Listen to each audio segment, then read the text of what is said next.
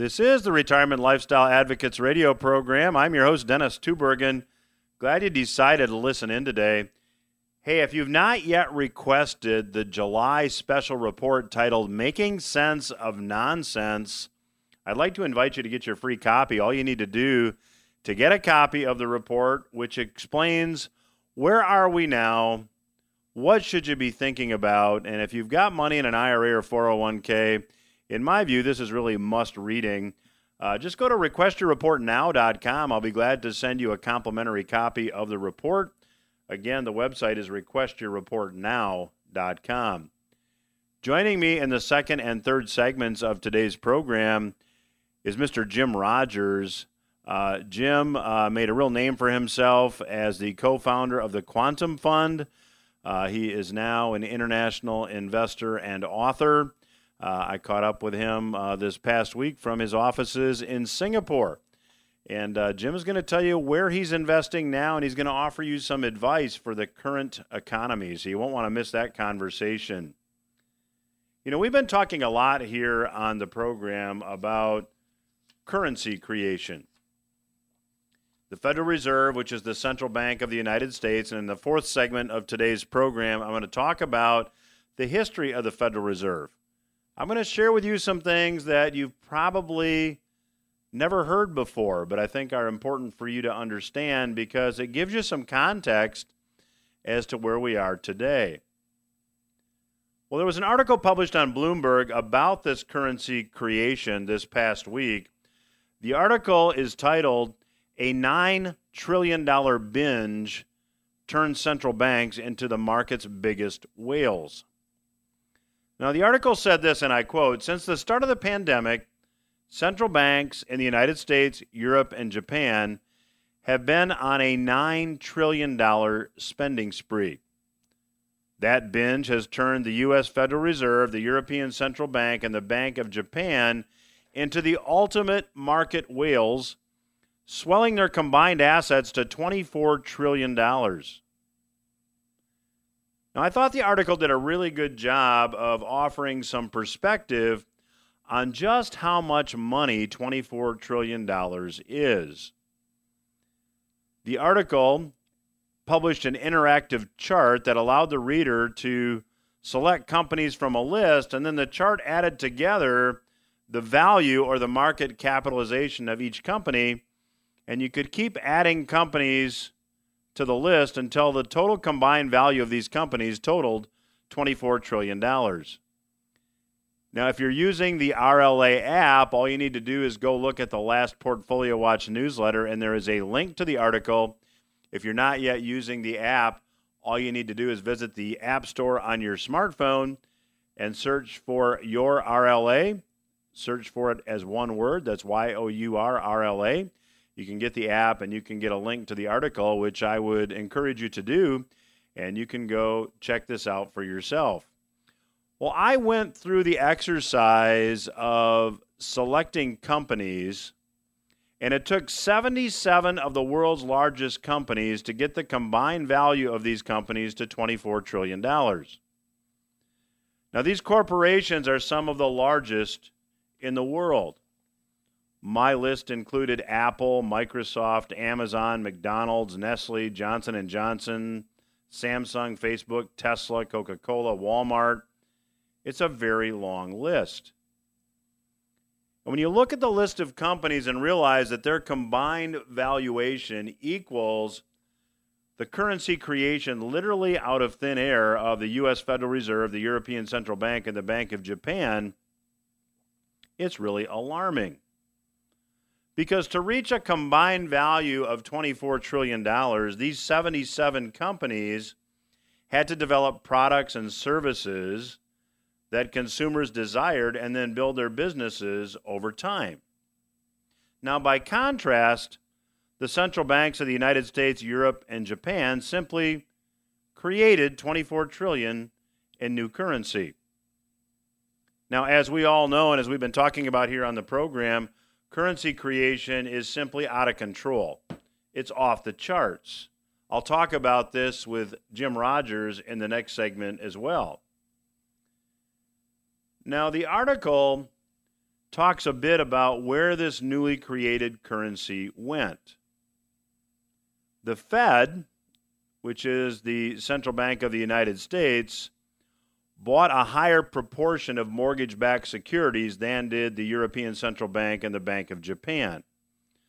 The Fed wanted to shore up a sector that caused so much trouble during the financial crisis of 2008. Get this, the Fed spent enough on mortgage-backed securities to buy more than 1 million homes in New York. And ironically, the Fed propping up this sector has, in my opinion, created a big housing bubble. Now, the European Central Bank and the Bank of Japan did more with loans to keep businesses afloat. The Japanese central bank's extra lending, get this, would cover the debts of every company that has gone out of business in Japan since the autumn of 2003. Now, this currency creation in which central banks have been engaging and are continuing to engage is ostensibly done to help those who were most adversely affected by the economic fallout that occurred as a result of the COVID response. But the reality is this money creation, this currency creation, actually ended up helping wealthy folks a lot more than it did people that were at the bottom end of the income earning spectrum. Why is that? Well, technology stocks, real estate, typically those are owned by wealthy people. They're not owned by poor people. And the Fed itself published some data that 60% of the net worth growth in 2020 went to the top 10% of the wealthiest households, and only 4% of the net worth growth went to the bottom 50% of U.S. households. Now, I've been talking about this for a long time. The reality is that currency creation in the name of helping the poor actually, eventually, and inevitably ends up hurting the poor rather more than it helps them. Now, I was reading a Forbes article this past week which talks about this phenomenon. And when you listen to these statistics, they are almost unbelievable. The number of billionaires on the Forbes list of the world's wealthiest, these are billionaires, exploded to 2,755. That's 660 more billionaires on the list now than a year ago. Now, if you do some math, that is a new billionaire every 13 hours. And 86% of those on the list gained in wealth. They were richer than they were a year ago. See, a year ago, the combined net worth of all billionaires in the United States was $8 trillion. It's now $13.1 trillion. That's huge growth. Now, I believe that we have collectively ignored the sage advice given to us by one of our founding fathers. Thomas Jefferson said that if the American people ever allow private banks to control the issue of their currency, and yes, the Federal Reserve is a private bank. In the fourth segment of today's program, I'm going to talk to you about how the Federal Reserve was formed and some of the names of the families that were involved or influenced the origination and the founding of the Federal Reserve are the names of the families that you will recognize today. I think you'll find the information I'm going to cover in the fourth segment today to be eye-opening. But back to what Thomas Jefferson warned us about. He said, quote, "If the American people ever allow private banks to control the issue of their currency, first by inflation, then by deflation, the banks and corporations that will grow up around them will deprive the people of all property until their children wake up homeless on the continent their fathers conquered. The issuing power should be taken from the banks and restored to the people to whom it properly belongs." Now, I'm releasing a revised and updated version of the revenue sourcing book that was published last year. Its title is Retirement Roadmap, How Many Aspiring Retirees Can Use the Revenue Sourcing Process to Achieve a Secure Tax-Free Retirement in Today's Economy. That book will be released in a little more than a month. One of the themes of the book is the difference between currency and money. See, back when the Federal Reserve was formed, currency and money were the same thing. Gold circulated as currency. And the difference between money and currency is simple. Money is a good store of value over time. Currency is not. And since 1971, the U.S. dollar has not had a direct link to gold. So it's been a fiat currency, which has allowed the Federal Reserve, this private bank, to create as much currency as they desire. See, the U.S. dollar was once an asset, but it is now a debt-based currency, as are all other world currencies. And the huge amount of currency creation by world central banks is now causing an acceleration of inflation, as Mr. Jefferson predicted. But at some future point, this inflation will have to give way to deflation as debts go unpaid and debt-based money disappears from the financial system. Now, I talk about this in detail in the July report titled Making Sense of Nonsense. If you've not yet requested your free copy, I'd love to send you a copy. Go to the website, requestyourreportnow.com. The website, again, is requestyourreportnow.com. Let us know where to mail the report, and I'll be very glad to do that. I will return after these words with the legendary Jim Rogers. Stay with us. Welcome back to RLA Radio. I'm your host, Dennis Tubbergen. Joining me today on the program is international investor and author, Mr. Jim Rogers. And Jim, welcome back to the program. Pleasure to see you again. I'm delighted to be here, Dennis. So, Jim, I would like your take on the massive currency creation that's going on by all the major central banks around the world. How much longer can this go on? Dennis, that's very perceptive and very worrisome to me. It has never happened in recorded history to this extent. You know, the head of the Bank of Japan goes to work every morning and in his words says prints unlimited amounts of money. The U.S. has never printed so, everywhere in the world. It's happening. It's going to end very badly. When it ends, it will end, I assure you. And when it ends, it's going to end very, very badly. Dennis, I will tell you, you and I are Americans. Well, it's a good time to be an old American because we don't have to pay for all of this. But being a young American is going to inherit some huge problems. So, Jim, what would you say about Jerome Powell stating that inflation is transitory? It's just a result of the economy reopening. Do you buy that? Dennis, I have been around a long time and I have learned not to pay attention to these guys. All they care about is keeping their jobs. They don't care about you or me or kids. They care about keeping their jobs. And he thinks that's the way to keep his job. And he will say some absurd things. You go back and read some of the central bankers, not just in America, but everywhere. And you cannot believe the things that come out of their mouths. But they think that's what they have to say. So where do you see inflation going? I mean, here in the United States, they'll admit to a 5% inflation rate.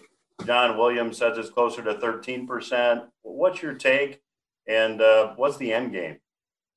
Well, Dennis, I was going to say, 5% is what the government says, but the government always lies about it. I mean, anybody who goes shopping knows that prices are going up more than the government says, and they always do. Governments, especially the U.S. government, have reasons to lie about these things. I would suspect that I know that there will be dips, and at times it will look better. Certainly they'll say it's better, but over the next few years, it can only go higher because they have printed staggering amounts of money all over the world. And of course, shortages are beginning to develop in some parts of the world economy. It's a good time. Go ahead. No, I'm just going to say, Jim, that a lot of our listeners are aspiring to a comfortable, stress-free retirement. Many are already retired. When you say this is going to end ugly, I know they would like to know exactly what you think, given your reputation. What does ugly look like? Well, you may remember bear markets in the past. You may remember 2008 or some of the previous ones. In bear markets, everything goes down a lot, or nearly everything. You know, many stocks will go down 50, 60, 80%. In a bear market, property will collapse. I mean, it's not fun when we have bear markets. And Dennis, we've had bear markets for centuries, millennium, and we're going to have more. And I know that a lot of people are going to lose a lot of money. I hope that your listeners know enough and learn enough to protect themselves. I hope I protect myself. It's a lot of people going to lose a lot of money. This is going to be the worst bear market in my lifetime, Dennis. And I say that because in 2008, we had a horrible time because of too much debt. Dennis, since 2008, the debt everywhere has skyrocketed by gigantic amounts. No country in the world has ever been as indebted as we in the U.S. are. This has never happened. So the next bear market is going to be horrendous. So, Jim, there are those analysts that say the coming bear market is going to make 1929 to into the 30s, into the Great Depression, look tame. Do you think we're looking at something along those lines? Well, I know it's going to be the worst in my lifetime. I wasn't around in 1929. I wasn't insinuating you were, for the record. No, I understand. I'm just quickly explaining. But it's certainly going to be the worst in my lifetime, and we've had some bad ones in my lifetime, 2008. Well, you know the rest of them. No, a lot of people are going to lose a lot of money. The debt is staggering, not just at the government level, at the state government level, company level, individual level. I hope that all of your listeners, or if they have debt, that they're doing their best to cut back. If they have debt, I hope it is fixed rate debt, because if you have floating rate debt, you're going to suffer badly going forward. And I hope that you have investments that will protect you. So, Jim, when you talk about people losing a lot of money, let's focus on stocks, because using one of the most often used stock market valuation indicators, market cap to GDP, stocks are like 30+% more overvalued than prior to the tech stock bust. So why have stocks gotten so overvalued? Is that just attributable to Fed policy, or what's your opinion? Well, it's mainly Fed policy, because so much staggering amounts of money have been invested. But then throughout history, when you have a bull market that lasts for a while, it gathers momentum. This bull market's been going on, 12 years or something in the U.S., which is the longest in American history. All the signs develop. New investors come in. They tell their friends, this is easy, this is fun. They all jump in and out of fabulous new stocks. SPACs come along. SPACs have been around for hundreds of years, and they always show up again at the end of a bull market, near the end of a bull market. All of these things have happened. It's not the first time I've seen this movie, Dennis. And when it happens, people get very enthusiastic, and the excitement breeds excitement. And then it comes to an end. Well, if you're just joining us, my guest today is international investor and author, Mr. Jim Rogers. Many of our longtime listeners probably recall that Jim was kind enough to join us a few years ago, and he was nice enough to take some time out of his morning in Singapore to catch up with us. So, Jim, is there anything that's not in a bubble? I mean, stocks are in a bubble. Walk through some asset classes that may not be. Not all stocks are in a bubble, but some. I mean, Amazon goes up every day, Tencent, Samsung, some stocks, but others still. The reason I'm not selling yet is because I still see some stocks that have not joined the party. Bonds are definitely in a bubble. Bonds have never been this expensive in the history of the world, all over the world. Property in many places, you go to Korea or New Zealand or many places, in the U.S., many places, property is definitely in a bubble because of so much money printing and low interest rates. The only thing I see, Dennis, is that's still cheap are commodities. I mean, silver's down 50% from its all-time high. Sugar's down 70% from its all-time high. Oil is down 50% from its all-time high. These are not bubble numbers. So that's the, and as you know, if we have inflation, that means prices go higher. Well, the way, a way to protect yourself is to own commodities. I mean, if the price of bread goes up and you own wheat, you're okay. You might even make money to protect yourself. So, Jim, I know our listeners, given your reputation as an investor, would love to know what else you're investing in. You mentioned you own stocks yet. What's your take on, say, gold and silver? Well, I own both. I'm not buying either at the moment. When I buy again, I will probably buy silver. Silver is cheaper than gold on a historic basis. But if gold goes down a lot, I'll buy gold too, more gold too.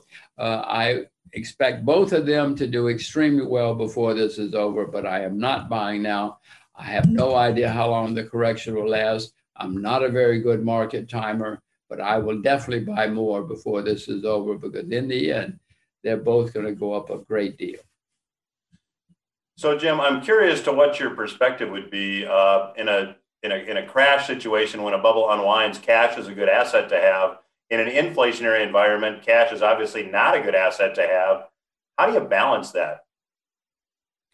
Well, as I say, if there's inflation and you own the things that are going up in price, not only do you protect yourself, you make money. You know, there are people who've come out of every bear market in world history very well off. Not everybody, most people lose, but you know, there were people came out of the 1930s rich. So if you protect yourself, you know, if you listen to RL radio and you know what's going on, you might protect yourself and you might even make a lot of money. I mean, I said agriculture is very cheap. I have been buying an agricultural ETF recently because I expect agriculture prices to go up a whole lot. And that means if the price of your shirt goes up, you're going to make money on cotton. So in your opinion, if you have someone that's managing money in an IRA or a 401k, are exchange traded funds the best way to get exposure to commodities? Well, for most people, many studies have shown, not just commodities, but for every asset, that index investing is the most successful. Index investing outperforms nearly all professional and amateur investors. So for most people, yes. And I love index investing because it's easy and I'm lazy. When it comes to owning gold and silver, do you use ETFs or do you like the physical stuff? I have it in my closet. You know, the politicians and academics say, forget gold and silver.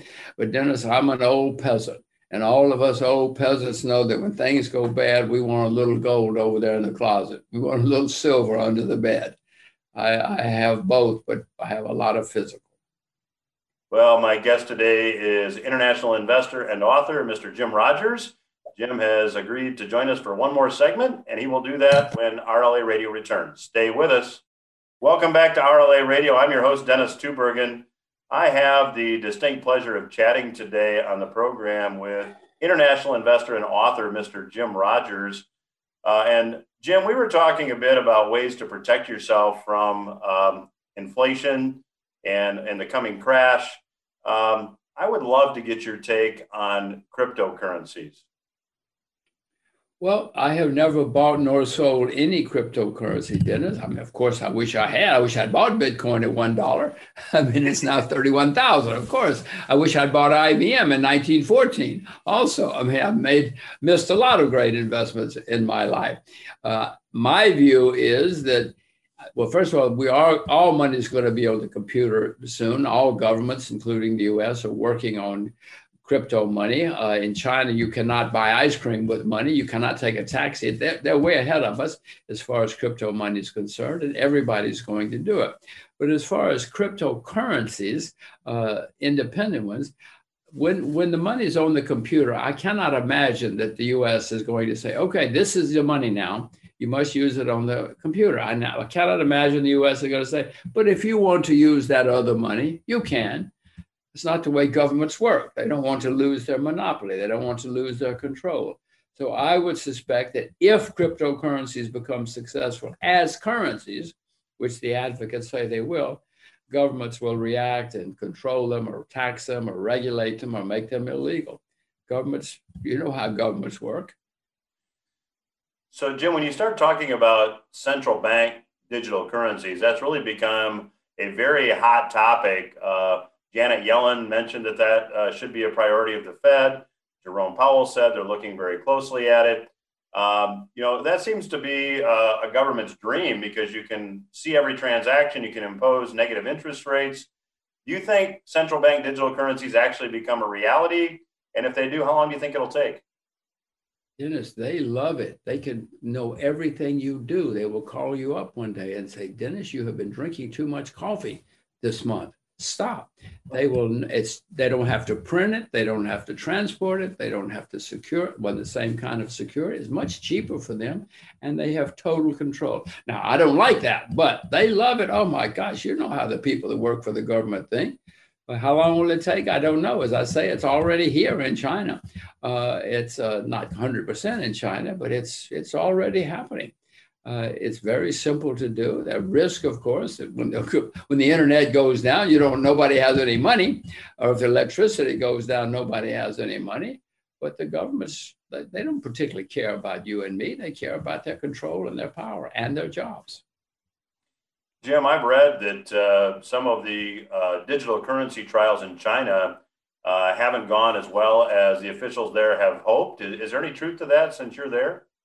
Well, I'm in Singapore. I'm not in China and haven't been for a year or so because it's hard to travel. But I'm sure there've been mistakes and problems. I mean, that's the way the world works. Nobody's perfect that I know of anyway, except Washington, D.C. I'm sure they've had problems, and I'm sure all the governments will have problems as they develop crypto money. But Dennis, I don't like saying it, but I'm sure it's coming. So, Jim, when the government implements that, do you think they would implement it alongside cash and just let people get used to the convenience of a digital currency and then phase out cash? Or given the extreme conditions in which we now find ourselves worldwide, do you think it might be more abrupt than that? No, I suspect that they will have a side-by-side for a while because, I hope that they're careful and let the problems emerge. But eventually, no, they want to have everything on the computer. Now, of course, that does present problems because not everybody has a computer. Not everybody has electricity in the world. And, so it's not that simple. But no, I'm sure that they would be side by side, at least at first. In China, it's side by side. You can still use some money. It's hard to use money in China, but you can still use it in some places. So do you ever think, Jim, when you study history, when fiat currencies have failed, often people only trust gold and silver as money again. And I've interviewed a number of people here on the program that feel that we will eventually get back to a gold and silver-based money system, even if it's digital currency backed by gold or silver. Do you envision that could be a possibility? Well, Dennis, anything can be a possibility, especially in crisis. Of course, it can be. I do know that for thousands of years, people have relied on gold and silver in emergencies. And when things get really bad, we're all going to look for something. And history would indicate that gold and silver will have a place in that kind of world. And I know that we're going to have more crises in the future. Janet Yellen said, no, we've got everything under control. No more bear markets, no more economic problems. Well, if you believe her, and she's got some Ivy League degrees, fine. But I know history shows no problems are coming again, and I have some gold and silver in case. If you have something else, Dennis, let me know. But I do know that gold and silver have always come through disasters. Do you have a target upside for gold or silver, Jim? No, I'm not that smart. I mean, there are people who will give you numbers, but I'm not smart enough to do that, Dennis. Well, I have the pleasure of chatting today with international investor and author, Mr. Jim Rogers. And Jim, I'd like to go back and revisit a couple of things we talked about in the first segment, if I could. You mentioned that you feel that, obviously we're in a bubble here with bonds for sure. Some stocks may not yet have reached their full potential. Could you expand on that? Are there any sectors in the stock market that you like at this point? Well, anything that's been beaten down by disaster, travel, tourism, airlines, entertainment, hotels, restaurants. Yeah, there are things that I'm looking for. I bought a Russian shipping company recently, Chinese wine company recently. You know, all disasters lead to opportunities.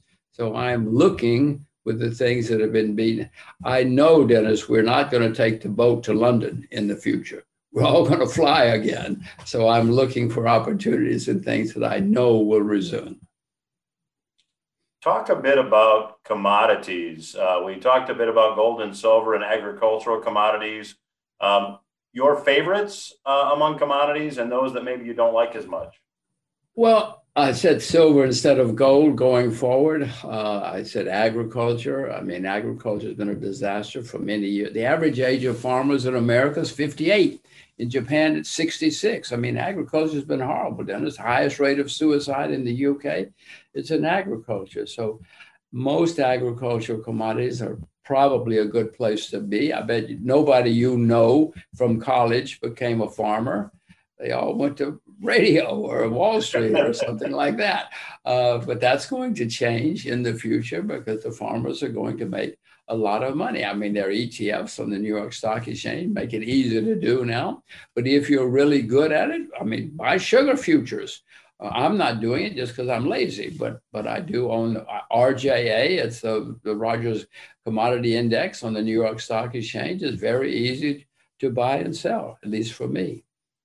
Digging into agriculture, Jim, do you see a return to family farming, or do you think that the corporate farm is here to stay? Well, it depends on where.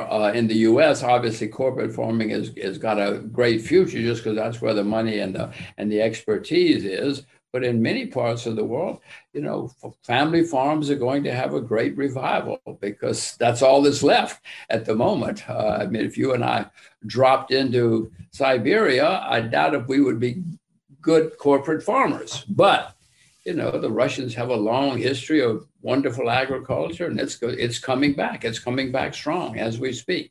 But many parts of the world, South America, Africa, many places. So, Jim, are there certain parts of the world in which you're looking to invest as opposed to other parts? Do you have any geographic favorites?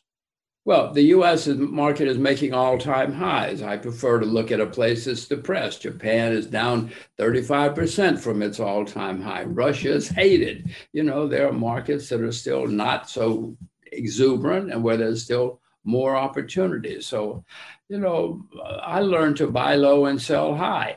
So I look where things are low. Doesn't mean I get it right, Dennis. Oh, my gosh, I make many mistakes. But at least I'd rather start looking at places where things are depressed, not where they're exuberant. Well, my guest today has been international investor and author, Mr. Jim Rogers. Jim, thank you for being so gracious with your time and coming on the program again. I know my listeners are going to enjoy this conversation, and thank you for joining us. I'd love to have you back down the road. Well, Dennis, you got to teach us all because, you know, I hope our LA radio will save us because a lot of people, including me, might lose their money. So well, you have gone a long way to helping the listeners do that. So thank you for joining us. Keep it up. Thank you, Dennis. All right, bye-bye. Bye-bye now. I'm Dennis Tubbergen, and you are listening to RLA Radio. Glad you tuned in today, and thanks again to my special guest today, Mr. Jim Rogers, a very busy guy, for taking time out of his schedule and sharing some of it with us. In this segment, I want to talk to you a bit about, had it been brought to light in the day, it would have been probably dismissed as pure conspiracy theory. And what I'm talking about is how the Federal Reserve, the private bank that controls U.S. monetary policy, was formed. Yes, the Federal Reserve is a private bank, and this story as to how it was formed is really quite remarkable.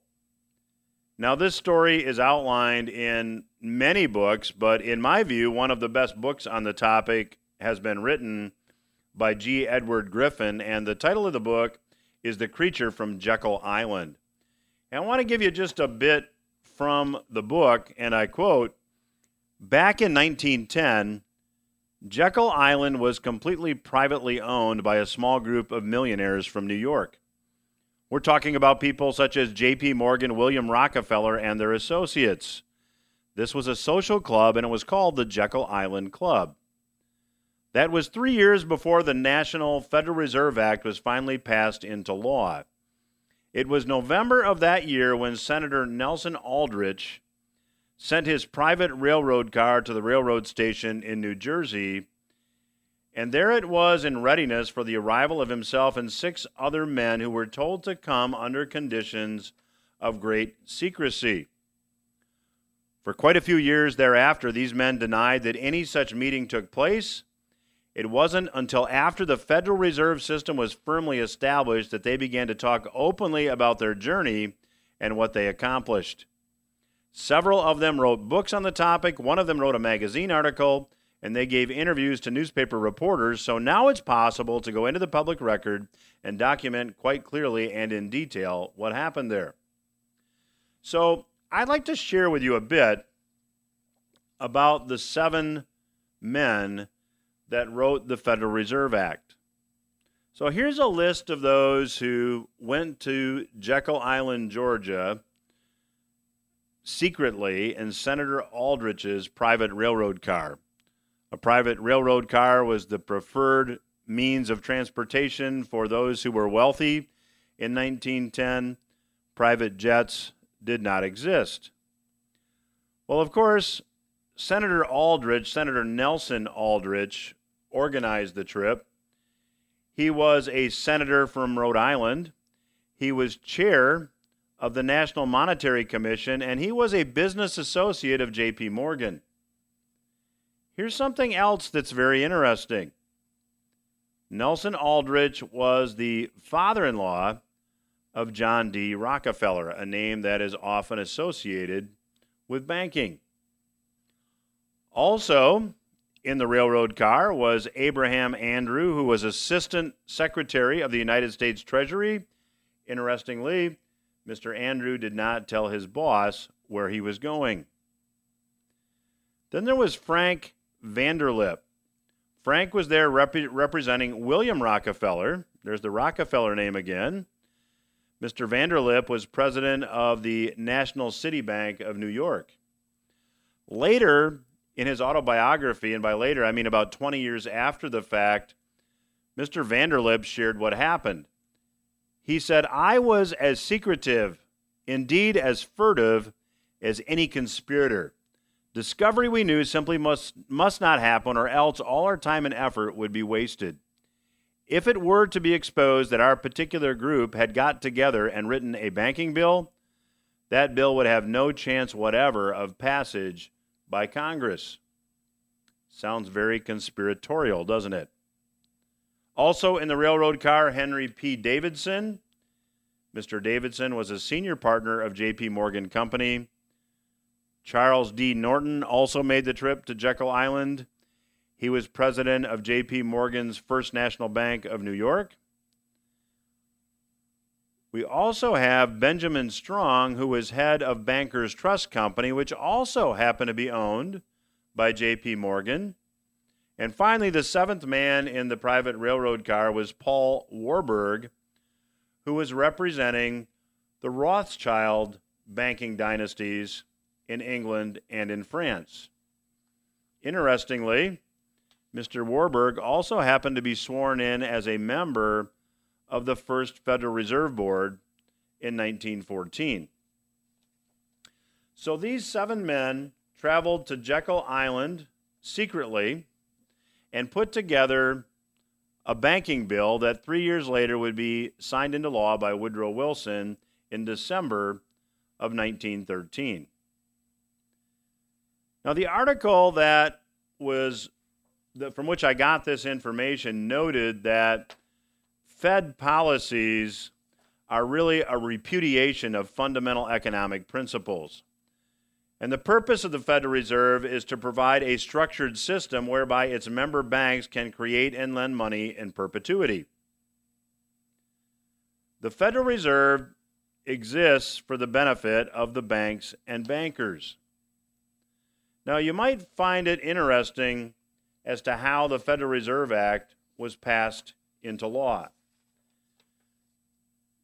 The Federal Reserve was passed into law because the Federal Reserve promised that they would back the government and give them all the money they needed to meet all their expenditures. But let's dig into a couple statements here. One, that the Federal Reserve exists or provides a structured system whereby its member banks can create and lend money in perpetuity. And the second statement is that the Federal Reserve's policies are a repudiation of fundamental economic principles. Well, in 1971, there was still a link between the U.S. dollar and gold. When the Fed was formed, gold was money. Gold was currency. Gold circulated. But over time, the link between the dollar and gold was watered down until in 1971, there was no link to gold. So prior to 1971, and think about this for a minute, currency was an asset because it was redeemable for gold, which has tangible value. Today, because of Fed policy, all money is debt. All money is either loaned into existence or money or currency is created. There is no link to anything tangible. Now, when you look at how the banking system operated pre-COVID, banks were required to maintain a 10% reserve requirement, but could take 90% of any new deposit and loan it out. When that loan was made, more money was created, provided money moved from bank to bank. So just by money moving and by debt being created, more money was created. So money at this point is debt. Now, borrowing or the creation of money can only take place as long as there is economic capacity to take on and service more debt. And what happened after 2008 was interest rates were reduced to zero, thinking that lending would pick up, but it didn't. Why? Because we had reached our limit on our collective credit card.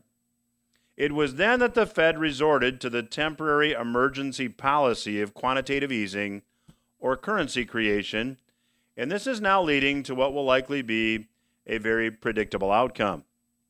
Since 1971, when money became debt, there have been a series of boom and bust cycles that have existed. One only needs to go look at a chart of almost any asset class to see it.